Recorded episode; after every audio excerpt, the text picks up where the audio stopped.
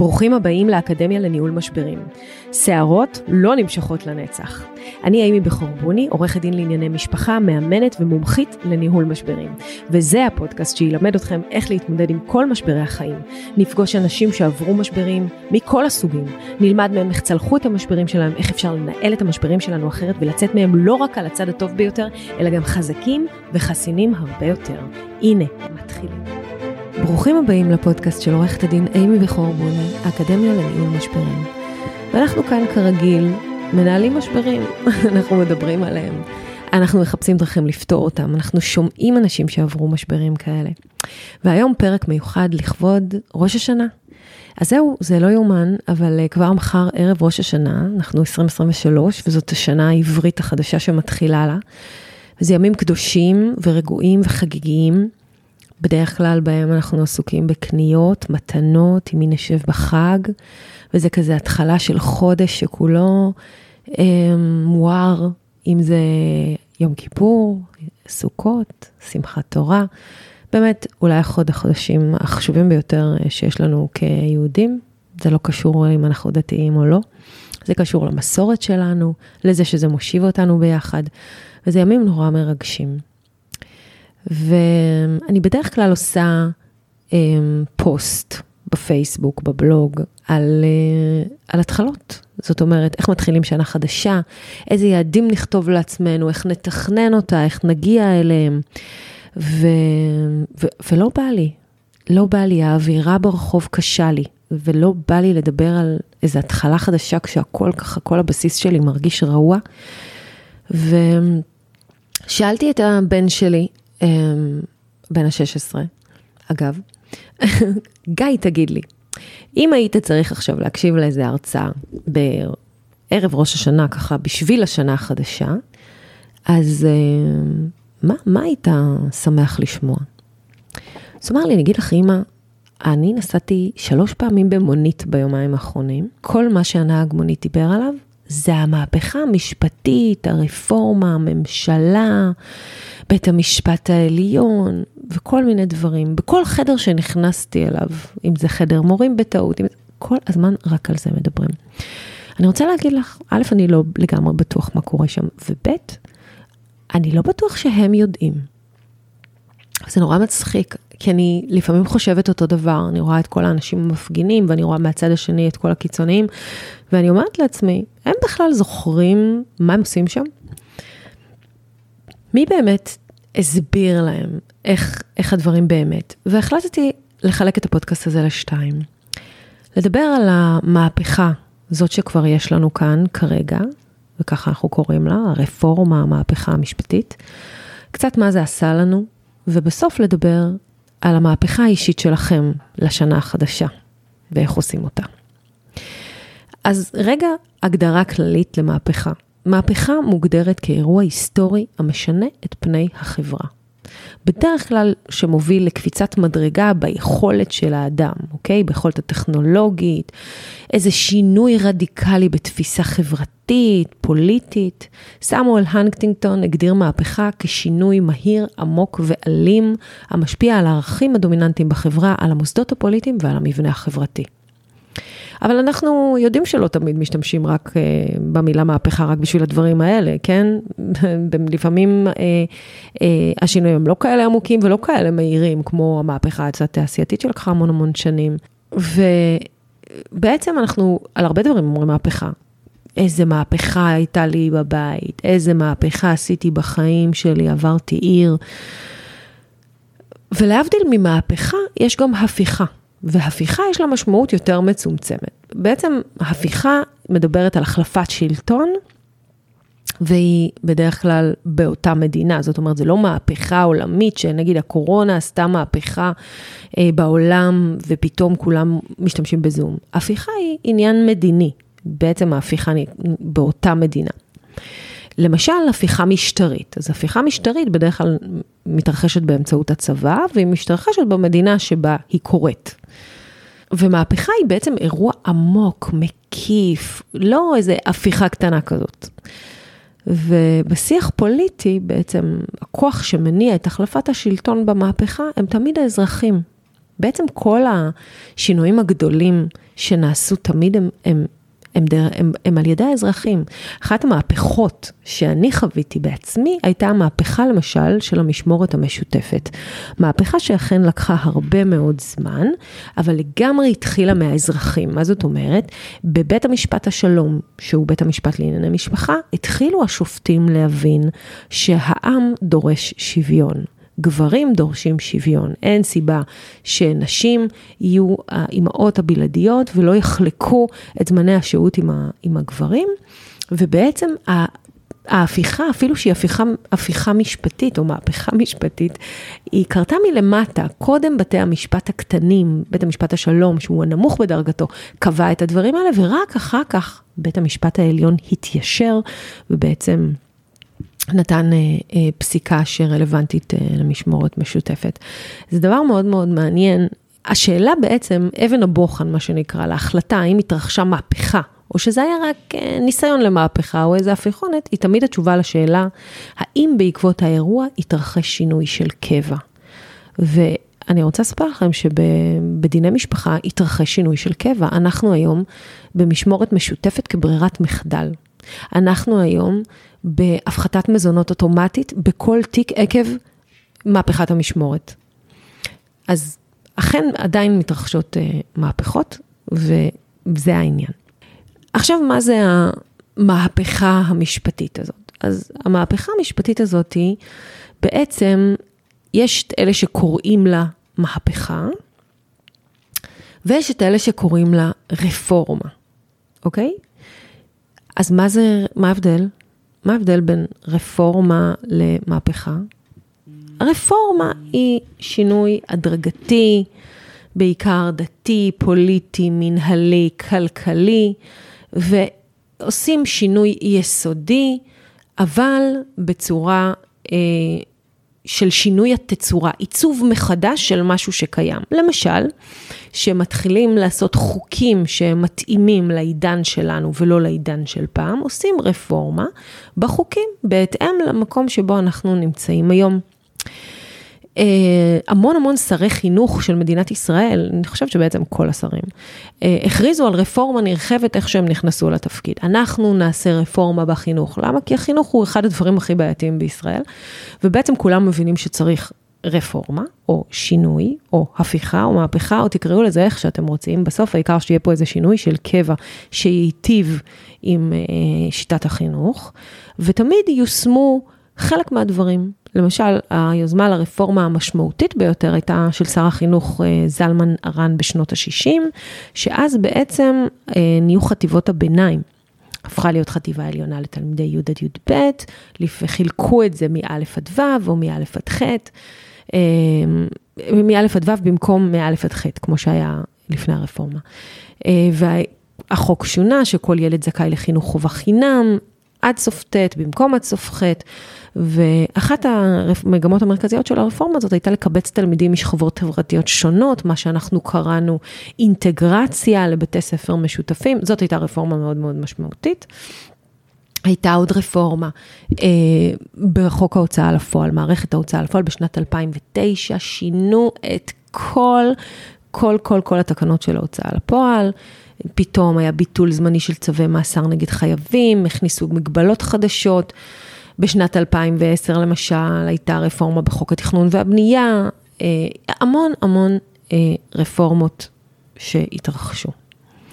וגם הייתה כמובן המהפכה החוקתית של חוק יסוד כבוד האדם וחירותו וחוקי היסוד ב-1992, אמ, ששם ככה נקבעה, נקבעה גם ההחלטה אה, ש, שיש פה איזו מהפכה חוקתית שקטה של אה, בתי המשפט העליון, שבעצם בחסות אה, שופט העליון אהרן ברק בשנת 1995, שהחליף בעצם הוא החליף אסכולה אחרת, הוא החליף את שמגר, שהיה ותיק ויותר שמרן, והוא בעצם דגל במקום באיזושהי פרשנות למגילת העצמאות, בזה שאנחנו צריכים חוקי יסוד ספציפיים, וגם טען בעצם, שזה הדבר הכי חשוב, שבית משפט עליון יכול בהחלט לפסול חוקים של הכנסת אם הם לא חוקתיים. אם הם לא עומדים בפסקת ההגבלה, ובעוד כל מיני אה, תקנות, מה שהוביל אותנו בעצם למצע, לקר הנוח הזה שאנחנו נמצאים בו היום, ואנחנו קוראים לו הרפורמה של יריב לוין, או המהפכה המשפטית החוקתית, תלוי מי, את מי שואלים. אז מה יריב לוין קודם כל מציע? זאת, קודם כל צריך להבין, תמיד צריך רפורמה. אני לא חושבת שגם אם אנחנו ניגש עכשיו לקפלן ביום אה, שבת בערב, כשיש שם 600 אלף איש, ונשאל מישהו אחד אם הוא לא חושב שצריך רפורמה, והוא יגיד שלא צריך, כי הכל מושלם. הכל לא מושלם, בטח לא במערכת המשפטית של מדינת ישראל, ואני חושבת שכולנו מסכימים על העיקרון שצריך רפורמה. צריך שינוי. שינוי הכרחי, אם זה בפרקליטות, ואם זה במנגנון אה, של, ובתפקידים של היועץ המשפטי לממשלה, ואולי אפילו בבית המשפט, אני לא יודעת, אבל כולנו נסכים, לפחות אנחנו, לפחות אני והחברים שלי, שזו לא הדרך. אה, בכוח לא עושים רפורמה, בכוח עושים הפיכה. והפיכה, כמו שאמרתי, היא בדרך כלל משטרית, והפיכה היא לא דמוקרטית. אז מה שהם מנסים לעשות, איזשהו סוג של הפיכה, איזשהו סוג של רפורמה בכוח, איזשהו סוג של כיפוף ידיים, אה, שלא ברור כל כך האינטרסים שלו, חלקם נשמעים אינטרסים מאוד מאוד אישיים, אה, כמו חוק דרעי, חוק דרעי 2, גם כתוב השם של הבן אדם על החוק, אז זה הופך את זה לאישי עוד יותר, אה, או כל מיני חוקים שנועדו להגן על בנימין נתניהו מלהיכנס לכלא, או כל מיני ניסיונות לקדם שופטים כאלה או אחרים ולהפוך את זה לפחות אובייקטיבי. אף אחד מאיתנו, אני חושבת, אה, אלה שמבינים ואלה שפחות מבינים, לא רוצה שיהיה לנו אה, משטר לא דמוקרטי. ולכן דרושה רפורמה, היא פשוט חייבת להיות בהסכמה. וכל עוד היא לא בהסכמה, כל עוד היא חד צדדית, היא סוג של הפיכה, והפיכה תזכה להפיכה מהצד השני, והנה אנחנו כבר עמוק עמוק ב-37 שבועות של הפגנות, העם קרוע, קרוע, וזה דבר נוראי. מה, מה, מה אומר לנו אה, הרפורמה של יריב לוין? אני רק אסביר ממש בקצרה. הרפורמה מדברת על הרכב הוועדה לבחירת שופטים. המצב כיום חברים בוועדה שני חברי ממשלה, בהם שר המשפטים, שלושה שופטים, בהם נשיאת בית המשפט העליון, שני חברי כנסת, האחד מהאופוזיציה והשני מהקואליציה, קצת אה, נהוג ככה, ושני נציגים של לשכת עורכי הדין. זאת אומרת, יש תשעה חברים והרוב הדרוש למינוי עומד על שבעה חברים. ההצעה של הרפורמה היום זה שלקואליציה ולנציגים שלה יהיה רוב בוועדה לבחירת שופטים, זאת אומרת שבעצם קולם של האופוזיציה לא נשמע, זה קצת בעייתי. אמ, מה עוד הוא מנסה לעשות? מינוי נשיא בית המשפט העליון מחוץ למערכת. הנשיא הנבחר היום נבחר לפי שיטה שנקראת שיטת סיניורטי, השופט הוותיק ביותר, הוא מתמנה לנשיא. Uh, ההצעה של הרפורמה זה שהוועדה לבחירת שופטים היא זאת שתמנה את הנשיא, נשיא בית המשפט העליון, ממש באותו אופן שנבחרים שופטים. Uh, זו בעיה. זו בעיה, כי כדי להיות נשיא העליון אתה חייב לשבת שם לא מעט בשביל להבין איך הדברים uh, מתנהלים, וגם שהוועדה תוכל למנות לנשיא גם את מי שלא שפט בעליון מעולם, ובנוסף תוגבל הכהונה שלו משבע לשש שנים. בסדר, אבל יש שם איזה ניסיון להנחית נשיא חיצוני. אה, פסילת חוקים, רק ברוב של 80% משופטי העליון, אה, זה בעיה, זאת אומרת שצריך ש-12 כבר יסכימו, כשהיום ניתן לבטל כל חוק רגיל ברוב פשוט, מההרכב שדן בעתירה הרלוונטית. זאת אומרת, אם הוא סותר את ההוראות של חוק יסוד, אין מגבלה על גודל ההרכב, לא יקום ולא יהיה חוק שינגוד את כבוד יסוד חוק, חוק יסוד כבוד אדם וחירותו. אמ, זה מהותי. יש עוד כל מיני, אולי בעצם החוק שעושה הכי הרבה רעש ונידון ממש השבוע בבג"ץ, זה ביטול עילת הסבירות בהחלטות ממשלה. המצב היום הוא שעילת סבירות היא עילה. עילה שקשורה אגב לתחום המשפט המינהלי, היא משמשת את בג"ץ ואת בתי המשפט לפסול פעולה של הממשל, אוקיי? של נבחר ציבור, של דרג מקצועי, בנימוק שהפעולה לוקה בחוסר סבירות קיצוני. זאת אומרת, אם עכשיו, לא יודעת, שר החינוך יגיד, החל מרגע זה, רק מורות נקבות מלמדות ספרות. החלטה לא סבירה, ועד היום בית המשפט העליון אה, יכול היה אה, לבטל אותה. ומה שהרפורמה מבקשת זה שבית המשפט, כולל בג"ץ, לא יוכל לפסול כל החלטת מש, מש, אה, ממשלה, שר משריה, רשות הנתונה לאחריותה, כל מי שפועל מטעמם על יסוד מידת סבירותה, תהא אשר תהא לטעמו. קיצוני מאוד, קיצוני מאוד. וכמובן רוצים לשנות את סמכות היועצים המשפטיים, ולדברים על הפרדת רשויות, ועוד כל מיני דברים מאוד אה, אה, לא פשוטים ומורכבים. בגדול, קצת לקחו לקיצוני, בקטן, כולם מסכימים שצריך שינוי. האם שינוי יכול להתרחש בהנחתות ובצורה אלימה? יכול להיות. ואז מה זה יהיה? הפיכה. ואנחנו כבר קצת שם, ואנחנו ממש רוצים לא להיות שם. אז בעצם אנחנו כבר הבנו שרוצים שינוי או לא רוצים שינוי, השינוי כבר כאן. אני חושבת שאת זה כולם מבינים. אני חושבת שיש שינויים שקורים לנו, אם אנחנו רוצים ואם אנחנו לא רוצים. ומאחר וזה סיפורה של הרפורמה, ואני הכי חושבת והכי רוצה שימצא לזה פתרון בהסכמה, ושכולנו ביחד נתאחד תחת המשבר החוקתי הזה, תחת המשבר הזה של המהפכה המשפטית הזאתי, כדי שכולנו נוכל לשבת בשולחן חג רגועים ושקטים ולחשוב על היעדים, המטרות והאתגרים שלנו לשנה החדשה, אבל אה, לא נראה שזה בפתח.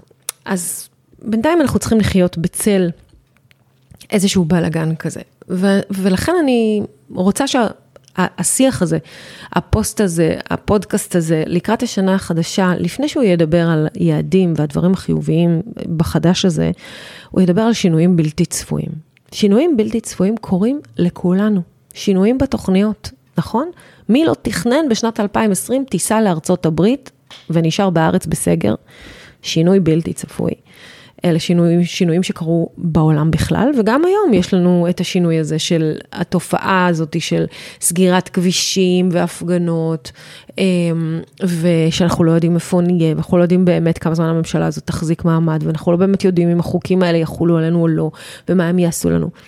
ויש לנו הרבה שינויים בחיים, כי שינויים קורים לכולם, מחלות, שברון לב, פרדות, גירושים. אז איך, איך מגיבים לשינוי?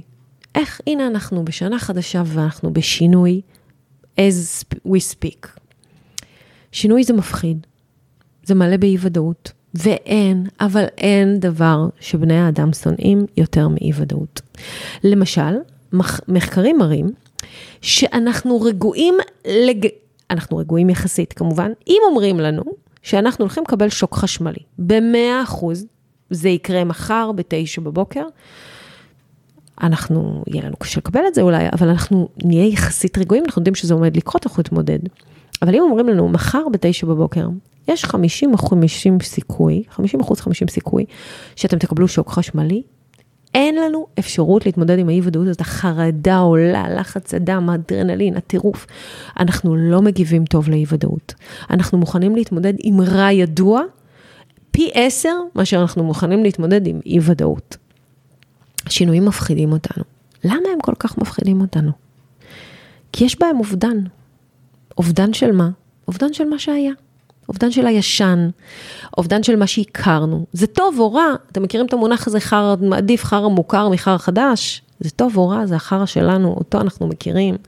זה מה שאנחנו יודעים להתמודד איתו. למדנו כבר, עשינו adjustment, עשינו את כל ה... אנחנו יודעים את כל המעקפים הקטנים כדי להתמודד עם מה שיש לנו. ועכשיו לשנות?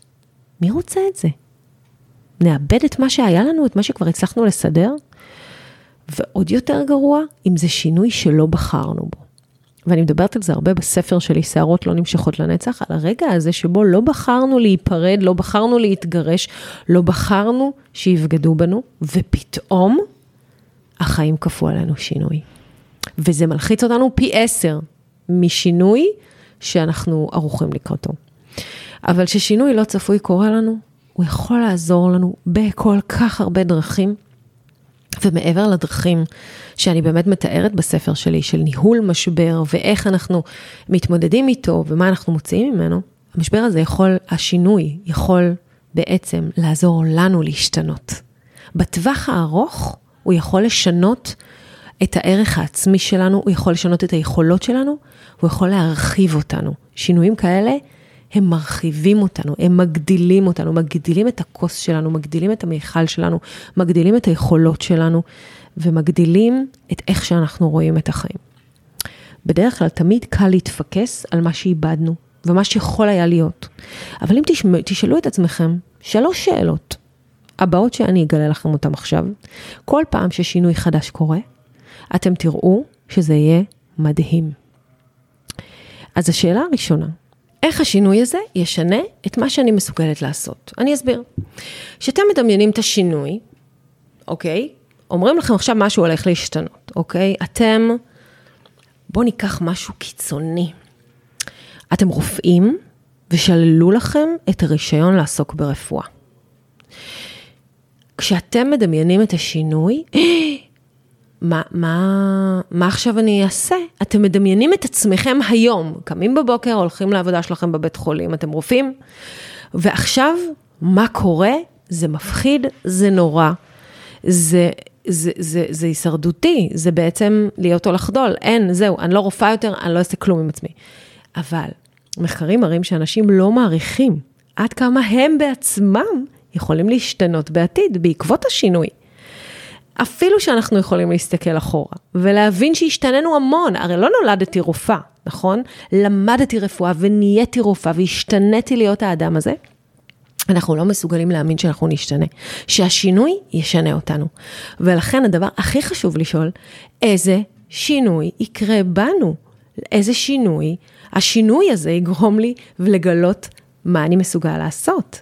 איזה שינוי אני אעבור, ואם אני אבין איזה שינוי אני אעבור בעקבות השינוי החיצוני הזה שקרה לי, אני אבין שיש פה עולם חדש. עולם חדש.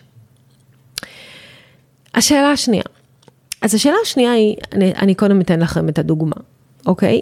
אמ, כי זו שאלה קצת טריקית. הייתה לי לקוחה, והיו לי הרבה לקוחות כאלה, שבעלה בגד בה. והלב שלה נשבר, התרסק, התרסקה. היא לא הפסיקה לבכות, היא לא יצאה מהמיטה. והיא היא, היא פיקסרית כזאת, היא טייפ A פרסונליטי, היא כזאת, תמיד היא יודעת לטפל בהכל. והיא אמרה, אני חייבת לטפל בבעיה הזאת, אני חייבת לטפל בבעיה הזאת, מה יפתור את זה? מה יפתור את זה? איך אני אפתור את התחושה הנוראית הזאת של הלב השבור? איך אני אפתור את זה? ואז היא התחילה לקחת מלא סדנאות וקורסים ונסעה להודו ועשתה מדיטציות ועבדה על עצמה ועשתה את פיחות עצמית ועמדה NLP. וזה לא עזר. לא עזר, אתם יודעים למה? כי היא רצתה closure, היא כל הזמן אמרה, רגע, אני אראה לו את עצמי עכשיו, אני אראה לו את עצמי עכשיו, אני אראה לו את עצמי עכשיו, אני, אני, אני אלך אליו, ואז אני, הוא יסביר לי למה זה קרה, הוא יסביר לי. והחיפוש אחר הקלוז'ר הזה, שמחפשים אותו המון המון המון אנשים שמתגרשים ולא מבינים למה הם הגיעו למקום הזה ולמה זה קרה ומה היה בדרך. החיפוש אחרי ה closure, הצורך הזה, להראות או שאני התקדמתי ממך, או שאתה לא נתת לי תשובות, חוקרים במחקרים אומרים שאם אנחנו מורידים את הצורך ל closure, היכולת שלנו להרגיש שמחה ואושר עולה. זאת אומרת, אם אני משחררת את זה, ואומרת, זה לא שלי. אין לי closure פה, כי אני לא בצד השני, אני לעולם לא אבין, וזה גם לא משנה את התוצאה. השינוי הזה ישחרר אתכם ויגרום לכם לא רק להיות יותר מאושרים, להיות יכולים לשמוח, ובוודאות להתגבר על שברון הלב. ומה זה בעצם עושה? מה השאלה? השאלה היא, איך השינוי הזה ישנה את הערך שלכם בעיני עצמכם. כי אם אתם מעריכים את עצמכם מספיק לדעת שאם מישהו בגד בכם או עזב אתכם או לא רוצה אתכם, אין שום סיבה לעשות איתו closure. אין שום סיבה ללכת לחפש אותו, לדבר איתו, לשבת, זה לא יעזור. תמיד יהיה עוד משהו להגיד ועוד משהו שלא אמרתי. כשמורידים את הסטרס הזה מהשינוי, השינוי הזה ישנה את הערך העצמי שלכם בעיני עצמכם, ולכן זאת צריכה להיות השאלה. איך השינוי הזה ישנה את הערך העצמי שלי. והשאלה השלישית, היא בעצם שאלה של הגדרה עצמית. איך השינוי הזה ישנה את איך שאני מגדירה את עצמי. תראו, שינוי הרבה פעמים יכול לגרום לנו להיתקע. להטיל ספק בהכל. זוכרים את הרופאה מהדוגמה הראשונה? אז נגיד עכשיו שהיא לא רופאה, ואז היא אומרת לעצמה, זהו, אני כנראה גרועה בהכל, כבר לא להיות רופאה, עשיתי פה טעות, או לא עשיתי פה טעות, או נמנע ממני, או הרישיון שלי לא בתוקף, או לא משנה מה. אני, אני כלום, כי אני מגדירה את עצמי באמצעות העבודה שלי. כי אני מגדירה את עצמי באמצעות מה שהגעתי והצלחתי להשיג בחיצוני עד היום. אם איבדתי את העבודה שלי, אז מי אני? מה אני שווה? וכל עוד נגדיר את עצמנו באמצעות אמצעים חיצוניים, אז אנחנו ניתקע. אבל אם אני מגדירה את עצמי בתור מי שאני, וכל האמצעים החיצוניים האלה הם רק תפאורה למה שאני יכולה לעשות איתם, הם רק כלים, אז וואלה. אני אתן לכם דוגמה. לפני הרבה שנים ישבתי עם לקוחה שלי, המון המון שנים, זה 15, ועשיתי איזה טעות, ואמרתי לה, יואו, נטלי, מה יקרה? מה יקרה? אם ישללו לי את הרישיון, אם ישללו לי את הרישיון. זו לא הייתה טעות כזאת גדולה, ולא שוללים את זה ראשון, אבל אני הייתי בהיסטריה, הייתי מאוד צעירה, ומאוד פחדתי. אמרתי לה, מה יקרה, מה יקרה? ואז היא אמרה לי, מה יקרה? אז אמרתי, מה זאת אומרת? אני כאילו, אמרתי, מה, מה יקרה? מה, מה זאת אומרת, מה יקרה? מה יקרה? אמרתי לה, מה זאת אומרת? אני עורכת דין, יש לי משרד, אני כאילו, זה העתיד שלי, זה החיים שלי. אז היא אמרה לי, זה החיים שלך. הילדים שלך זה לא החיים שלך, בעלך זה לא החיים שלך, הבית שלך זה לא החיים שלך, זה כל מה שאת יודעת לעשות בחיים.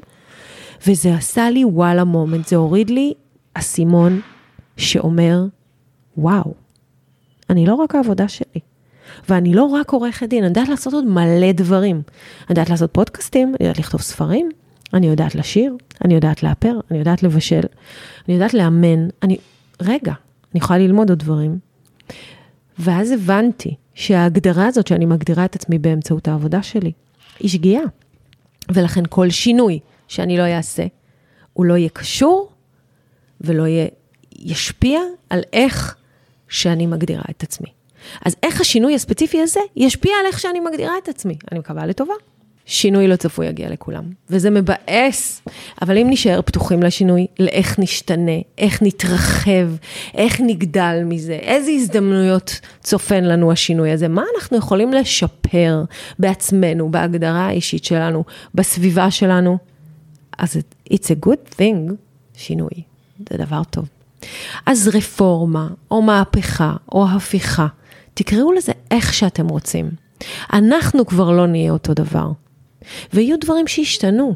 אבל במקום לפחד כל כך משינוי, במקום לקחת לקיצוניות חוקים או להתבצר בעמדות פוליטיות, בואו נבדוק מה יכול לצאת לנו מזה. אנחנו כבר שם, כבר עשינו את הדרך, כבר עשינו את הבלגן, כבר שילמנו מחירים. בואו נבדוק איזה ערך אנחנו יכולים לקבל מהשינוי הזה. ושכל אחד יבדוק לעצמו איזה ערך הוא קיבל השנה מהשינויים שהוא עשה השנה. קטנים קטנים, גדולים גדולים, עבר עיר, עבר בית, שינה עבודה, או סתם, לא יודעת, החליף סוג של ספורט, שינה תזונה. כל אחד עשה משהו. תזכרו שאתם יכולים להשתנות. תזכרו שזה לא מפחיד. תזכרו שזה מרגש, זה מסקרן. תבואו לזה בסקרנות, ואתם לא יודעים איזה דברים מופלאים יש שם מתחת למילה שינוי, שכל כך מפחידה אתכם. אז מה אני מאחלת לכם לשנה החדשה? שתשתנו, שתשתנו לטובה, שלא תפחדו, שלא תחשבו מחשבות שליליות, שתראו כל דבר באמת בפרופורציות שלו, שתכתבו לעצמכם איזה שיאים חדשים אתם רוצים להגשים, איזה מטרות, איזה יעדים, ותאמינו בעצמכם, כי הכל אפשרי. ומשברים, הם תמיד יהיו שם. אם לא יהיו שם, יהיה משעמם.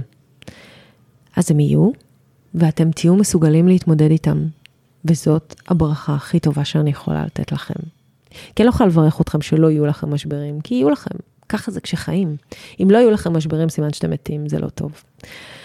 אז אני מאחלת לכם שנה טובה וחג שמח, וניפגש כאן בפודקאסט האקדמיה לניהול משברים, ואם הפרק הזה היטיב איתכם באיזושהי דרך, או הסביר לכם משהו שלא הבנתם קודם, או אתם רוצים סתם לפרגן אותו למישהו, אז תשלחו, תשלחו אותו. אנחנו גם באינסטגרם וגם בטיק טוק. תודה רבה.